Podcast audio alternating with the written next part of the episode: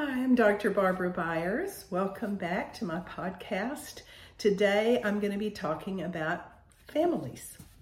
So, when I use the word family, what comes to your mind?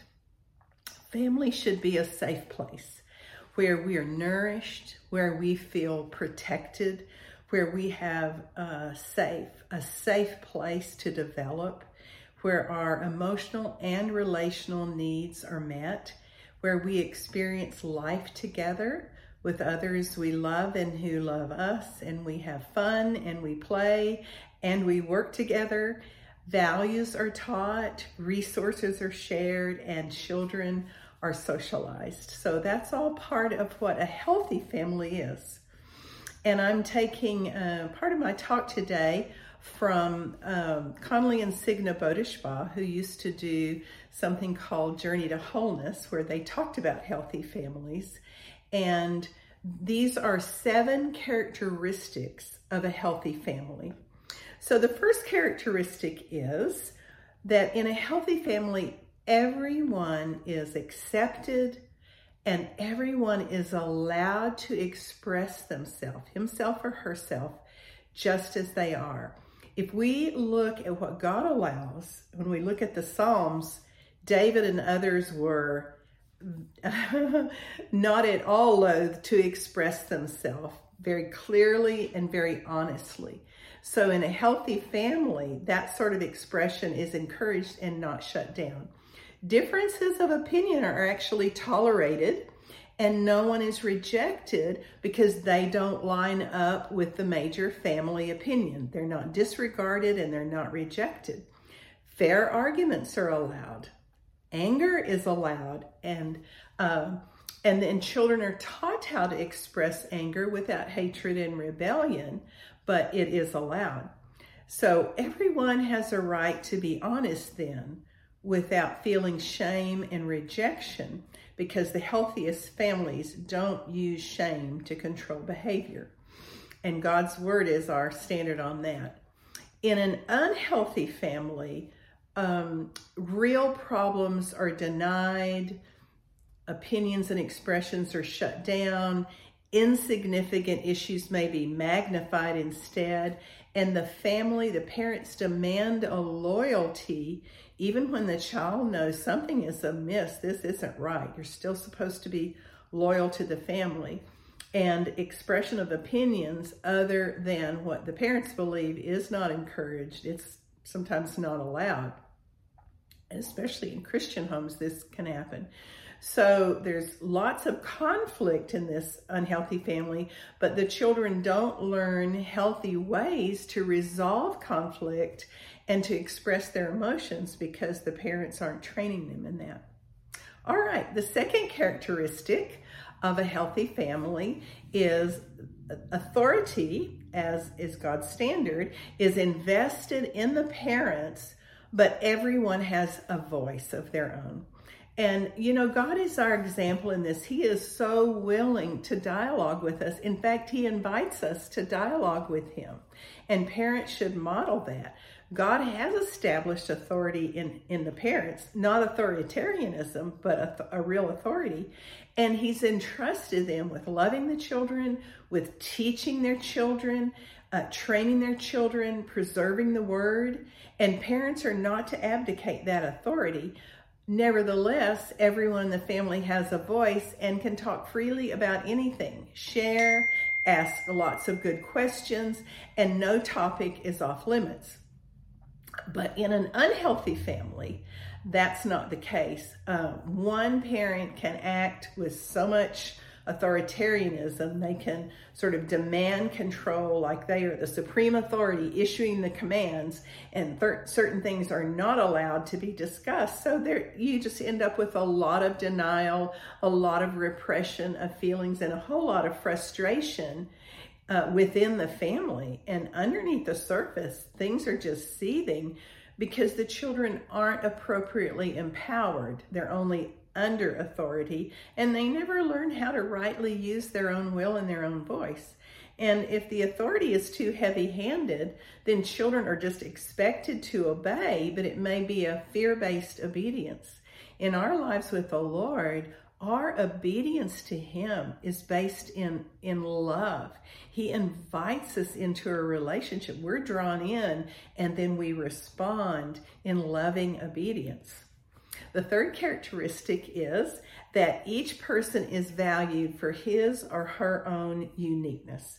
So every age every uh, part of development is honored and it's celebrated different talents are honored, different interests are honored, and they're blessed, and the children are really seen, really seen for who they are, and they're allowed to uh, blossom in the way that they're designed.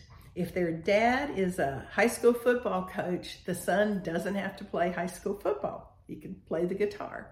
And so the differences are honored and celebrated in the uniqueness. And then parents teach their children to find their true identity in God. So the person is valued over their performance, their personhood. But in unhealthy families, one child may be a favorite, or the children may be ignored in favor of the parents' needs, or the parents' accomplishments are honored, but the children's aren't or a child may be valued when they line up with what the parents want. Oh, um, mom is an attorney and the daughter's going to be an attorney too. Well, what if the daughter doesn't want to be an attorney, you know? And uh, children in unhealthy families grow up not feeling ashamed and really not knowing how to negotiate their own uniqueness and the differences. The fourth characteristic of a healthy family is home is safe. That probably should be number one, that home is safe. It's a safe environment. There's love, there's freedom, but there are uh, very clear rules and very clear boundaries. God gave us boundaries. Uh, they're to protect us, they're to keep us within certain limits for our good and his boundaries aren't unambiguous. They are distinct, they are clear cut, and that's the way it should be in families so that the children know exactly what they're to expect. One of the names of Satan in scripture is Belial, B E L I E L, and it means one who has no boundaries. And we know how rebellious he was. So I know when my children were growing up, one of the things I did is each one of them four of them got their driver's license is uh, there's a driving contract and we read it together and it is very specific. It was, I think, three pages long. And they were so happy to sign it because, of course, you know, they're getting some keys and they're going to be driving and so on. And then when that first infraction comes, when they get stopped for speeding a little, all I have to do is look at the page where it says speeding 10 to 20 miles uh, an hour over the speed limit, and there there is a very clear uh, and enforceable rule as to what would happen. And I would say, okay, hand me your keys for two weeks or whatever it was. And there was no argument because we had agreed ahead of time on some of these rules together. So a healthy family has good structure they have clear rules, but it's undergirded with love and not just strong authority. Because children thrive under good structure and they know if they're loved and they feel safest when they have good structure. They have a stability they can really lean on. They know where the fence is, and so they can play in the yard. So discipline is used, of course, but it's used when it's needed and it's appropriate for the situation, but it's not used to control the children. It's not used in anger because parents are to express what God expresses, which is provision and protection and nurture and so on. And so they give guidance. Another way the home is safe is for the parents. The marriage bed is safe. It's a place of intimacy and trust and beauty.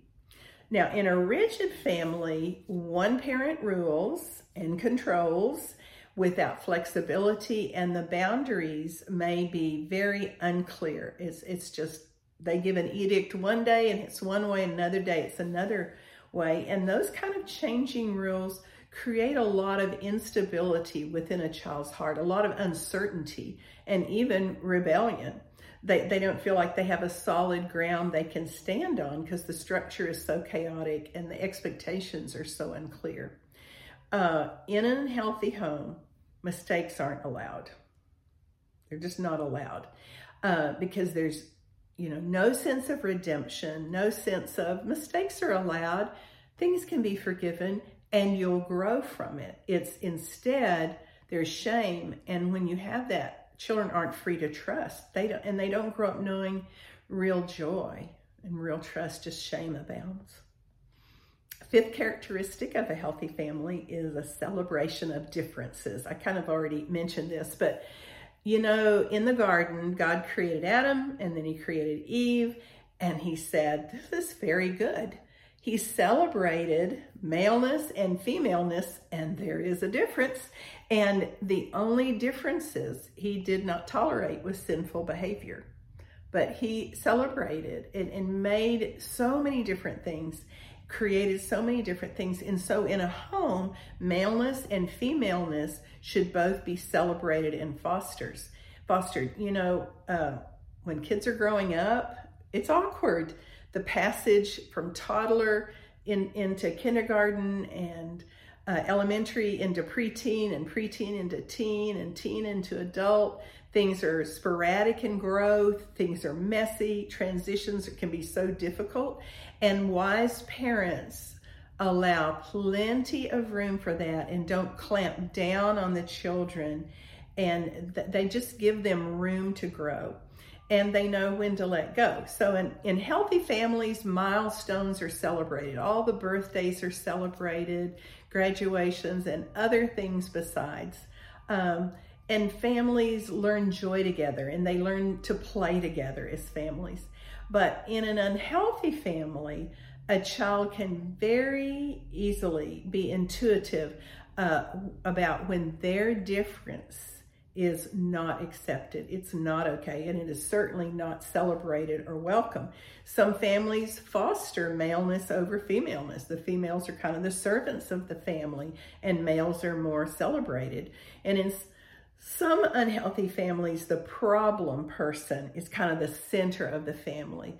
Oh, we have this son with drugs, and so that's the problem in the family, rather than just being an indicator, and everybody uh, looks at that problem and then people don't have to take responsibility for their own stuff and it can leave such a shadow of hopelessness over the family because crisis is always prevailing and imp- and and overshadowing really important events.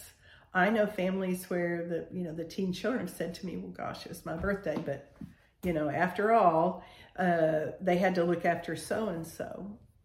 All right, the sixth characteristic is a healthy family has meals together.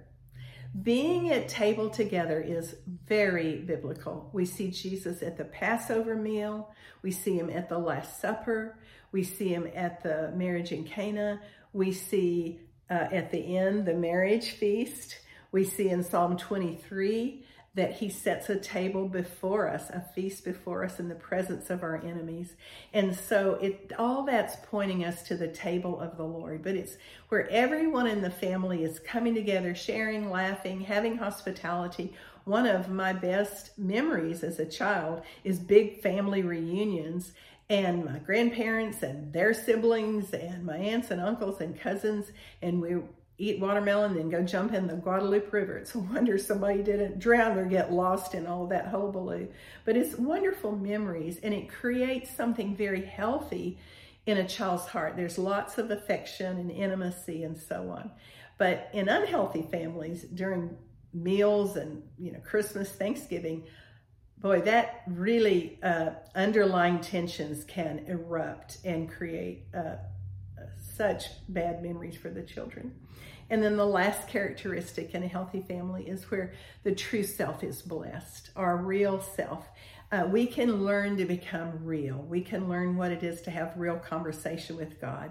We can learn to listen to one another and listen to the Lord and learn to look to Him and become our real self. We don't have to analyze ourselves. We don't have to live in a role. Uh, we don't have to keep a dysfunctional system alive, but we can be real. So maybe as I've been talking, you've recognized a few deficits in your family of origin or your current family. And I would so encourage you, just bring that to the Lord and see how he wants to heal. Thanks for joining me today. See you next time.